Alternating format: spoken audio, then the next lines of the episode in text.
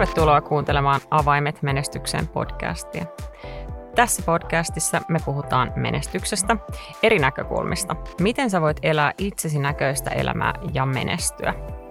Mä olen Satu Alman. Ja mä olen Nora Hentunen. Me ollaan tässä Noran kanssa keskusteltukin jo useista eri menestyksen avaimista. Viime jaksossa siitä, miten tekemällä vähemmän voisitkin menestyä enemmän. Tässä meidän seitsemännessä jaksossa keskustellaan tavoitteista ja niiden merkityksestä menestyksen polulla. Jokainen meistä on varmasti asettanut tavoitteita, sekä sellaisia, joihin on päässyt, mutta myöskin näitä, joihin ei ole päässyt. Tänään me syvennytään siihen, miten asetat tavoitteita, jotka vie sua oikeaan suuntaan. Miten asetat sellaisia tavoitteita, jotka haastaa sua just sopivalla tavalla. Ja miten voit näitä sitten saavuttaa. No käännetään tämä asia päälailleen ja kysynkin niin, että mistä sitten johtuu, että tavoitteeseen ei pääse? Ihan ekana mulla tulee mieleen, että tavoite ei ole tarpeeksi motivoiva. Tai selkeä. Tavoite voi olla myös siihen omaan taitotasoon nähden liian vaativa. Omissa tavoitteissa on hyvä olla kunnianhimoinen ja jotta se tavoite voi motivoida, niin siinä pitää olla tosiaan sitä haastetta.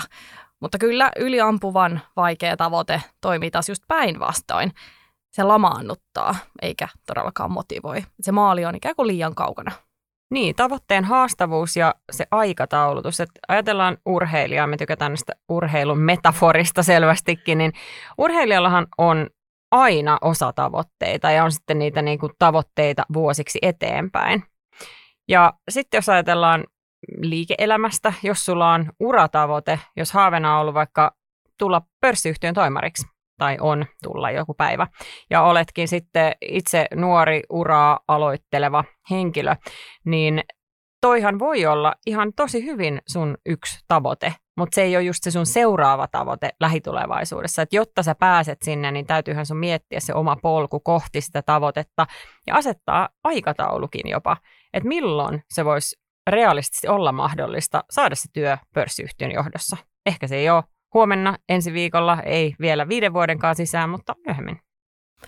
Ja sitten tämän lisäksi tarvitaan sitä kuuluisaa toimintaa, mistä sä Satu tykkäät puhua. Mm, tietenkin.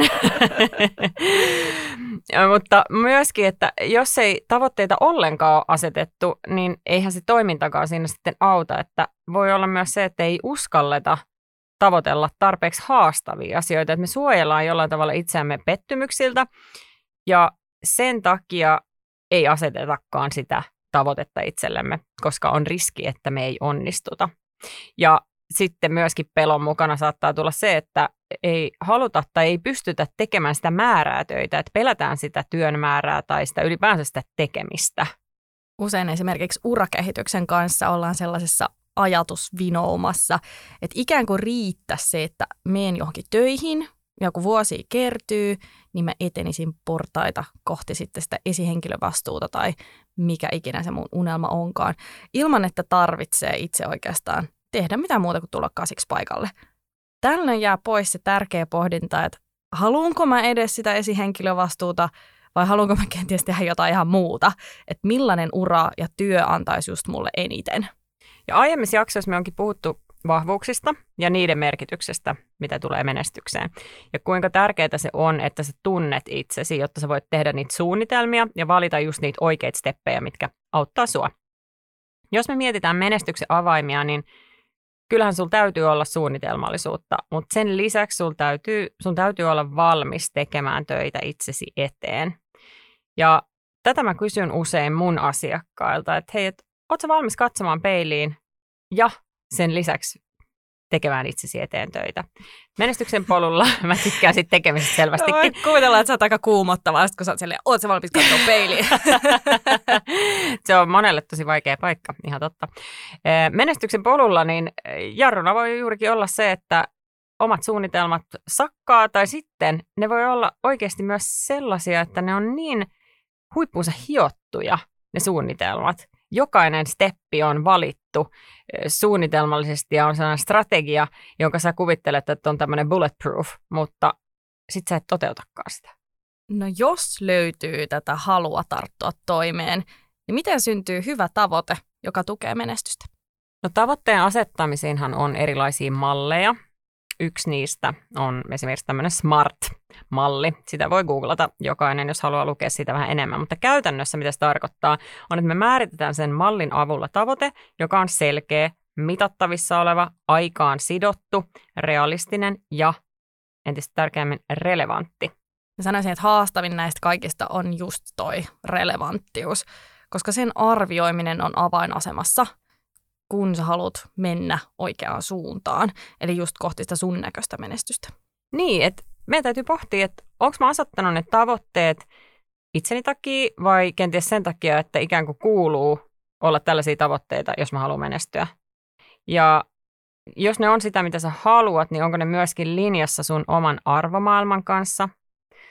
Tuoko tietty summa rahaa tilillä sen onnen ja menestyksen tunteen, mistä me ollaan siis puhuttu aikaisemminkin? Hyvin klassinen tavoite on, että aina se pieni ekstra viisi kiloa pitäisi saada pois. Mutta mikä lopulta on eri tavalla, kun sä oot siihen päässyt? Et kuinka relevantti sun elämän ja onnen kannalta just toi viisi kiloa on? Niin, hyvin paljonhan näkyy just lehdissäkin sitä, että ennen juhannusta ehdit vielä laihtua viisi kiloa. Okei, mitä mä siitä saan? Jos esimerkiksi tavoitteena olisikin, että mä haluan 10 minuuttia aikaa itselleni rauhoittumiseen per päivä, niin olisiko tästä sulle pitkällä aikavälillä enemmän hyötyä kuin sitten esimerkiksi viiden kilon laihduttamisesta.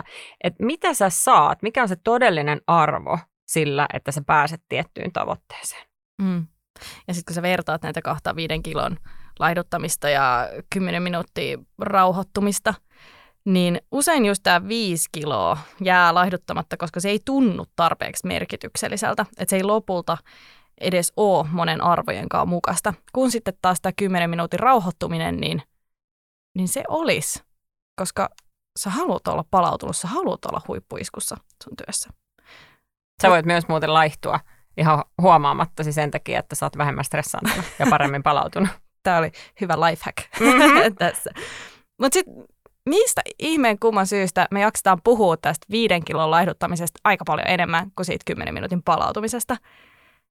Ja jotenkin niin kun, että fokus on siinä viidessä kilossa, kun mm. se voisi olla hyvässä olossa. Yksi juttu, jonka mä haluan myös nostaa tavoitteen asettamiseen liittyen, on negaation välttäminen. Et helposti me asetetaan tavoitteita, jossa halutaan jostain irti, poispäin, halutaan lopettaa jotain, ja me unohdetaan sitten se positiivinen tulos. Näin ikään kuin se tavoite on koko ajan jostain luopumista, kun se voisi olla jonkun saamista tai saavuttamista, jossa on huomattavasti erilainen fiilis ylipäätään. Tämän painon tiputtamisen lisäksi näitä klassisia on tupakoinnin lopettaminen, iltatöiden lopettaminen, Instagramista irti pääseminen, huonojen riitelytapojen lopettaminen, no minkä tahansa oikeastaan itse huonoksi tavaksi koetun asian lopettaminen. Niin, ei toi kuulosta kauhean motivoivalta. Nyt jos ajatellaan esimerkiksi sitä, että huonoista iltatavoista irtipäästäminen, jos sen kääntäisikin sellaiseksi, että hei, nukun paremmin, mm. palaudun paremmin. Jep, mm. aivan huipputavoite. Niin, et esimerkkeinä onnistumisesta, niin noihan kyllä toimii, mutta tavallaan, että missä se positiivinen hyöty on, niin sehän meillä pitäisi olla kirkkaana mielessä jatkuvasti. Mitä sä saat, kun sä olet perillä? miksi se on sulle tärkeää ja miltä se tuntuu, kun sä olet siellä. Mm. Mä sanoisin, että jotta me päästään irti siitä negaatiosta ja löydettäisiin se positiivinen hyöty, niin meidän pitää ottaa aikaa sen positiivisen tilanteen visioinnille. Eli just tolle, että miltä tuntuu, oon siellä perillä. Oikeasti möyhii sitä, miltä se tuntuu, miltä se näyttää, vaikka että miltä se kuulostaa. Ja sitten huomataankin, että se perille pääseminen ei tosiaan ole vain yksi saavutus, vaan jopa useamman saavutuksen summa. Olotila. Sä voit myös katsoa taaksepäin, kun sä olet jossain, että millainen se polku oli ja onko ne tavoitteet vielä sellaisia, mitä sä aluksi ajattelit, onko ne muuttuneet matkan varrella. Ja jos ne onkin muuttunut ja sä ootkin päätynyt A sijasta b tai b sijasta c niin ootko sitten vähemmän menestynyt? Ja jos sun tavoite on olla menestynyt, niin onko kyse jostain tietystä saavutuksesta? Eli kun asetat niitä tavoitteita, mietit sitä relevanttiutta, niin tulisi huomioida sun omat vahvuudet, arvot, mitä se menestys sulle tarkoittaa ja onko tämä tavoite linjassa sen kanssa.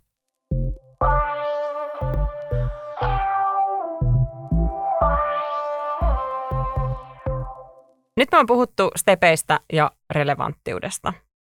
Voitko sä menestyä ilman, että asetetaan tavoitteita? Mä sanoisin, että ei, koska silloin sä et ota itse vastuuta sun oma elämän suunnasta. Voihan tavallaan menestys tulla ja yllättää kun puun takaa. Että joskus asiat vaan loksahtelee paikoilleen. Ja lyhyessäkin ajassa voi tapahtua tosi paljon yllättäviä käänteitä. Suunnitelmallisuus ja tosi sellaiset tiukat suunnitelmat, jotka ei yhtään jousta tai sä et pysty joustamaan, niin se ei välttämättä ole se toimivin konsepti, että se ei riitä. Muutkin asiat ja ihmiset etenkin sun ympärillä tukee sun menestystä. Tekeminen on tärkeää, mutta se ei riitä, vaikka sen itse sanonkin. Mä haluan niin kuin tallentaa tämän Satu Alman tekeminen ei riitä. ei riitä. Mutta mä haluan hei pointtaa tuolta on ihmiset. Ja Joo. jälleen urheilumaailman esimerkki. Ihan yksi lempareista. Et jos mietit urheilijaa, huippurheilijaa, niin hänellähän on ympärillään valmentajaa, ravintoeksperttiä, lääkäriä, muita kilpailijoita, perhettä, ystäviä. Siis valtavasti ihmisiä, jotka on mukana sen menestysmatkalla, rakentamassa sitä menestystä. Ja mä sanoisin, että hyvä suunnitelma on sellainen, että sä tiedät, mitä sä teet seuraavaksi, ja sulla on jokin käsitys siitä polusta. Mutta että on just sitä joustoa, etenkin semmoista mielenjoustoa, poiketa sit siitä suunnitelmasta tai miettiä niitä asioita uudelleen. Joskus ajoitus on hyvä, joskus se on huono. Voi tulla esimerkiksi maailmanlaajuinen pandemia tai muuten elämässä olla energiaa vieviä kausia, jotka hidastaa sitä matkaa. Ja siihen pitää mukautua hyvillä mielin. Hyvä suunnitelma mahdollistaa myös sen joustavuuden ja mukautumisen erilaisiin tilanteisiin ja muutoksiin. Hyvä suunnitelma lieventää myös stressiä. Se tuo sellaisen varman fiiliksen, että sä oot tekemässä oikeita asioita. Mm, siinä vähän niin kuin uskaltaa luottaa prosessiin. Että ollaan menossa oikeaan suuntaan, vaikka mutka tulisikin matkaan. Mä ehkä sanoisin tähän niin, että vähän niin kuin vanhoina hyvinä aikoina, kun sä hyppäsit taksiin, niin sä pystyt luottaa, että sä pääset perille. Vanha paperikartta. Mutta kuvittele sitä fiilistä, että sä oot onnistuneesti asettanut sellaisen relevantin tavoitteen, joka on just sopivan haastava. Ja sä oot motivoitunut ja matkalla sinne, minne sä haluat. Tavoite on sulle selkeä ja se on myös aikaan sidottu. Sä tiedät just, miten toimia. Tässä jos missä on täydelliset olosuhteet flow-tilalle. Mm. Ja flow-tilaan syventyvä jakso onkin meidän tämän ekan kauden viimeinen jakso. Ihan huippuaihe siis tulossa itselleni kuin kirsikka kakun päälle. Uh. Uh. että sitten kun sulla on nämä avaimet hyvin hallussa, voit päästä palkitsemaan itsesi flowlla. Seuraavalla kerralla siis lisää flow-tilasta, mikä se oikeastaan on ja miten sinne pääsee. Kiitos jälleen kerran, kun kuuntelit. Jatketaan keskustelua somessa eli Instassa Menestyspodcast. Moikka! Moikka!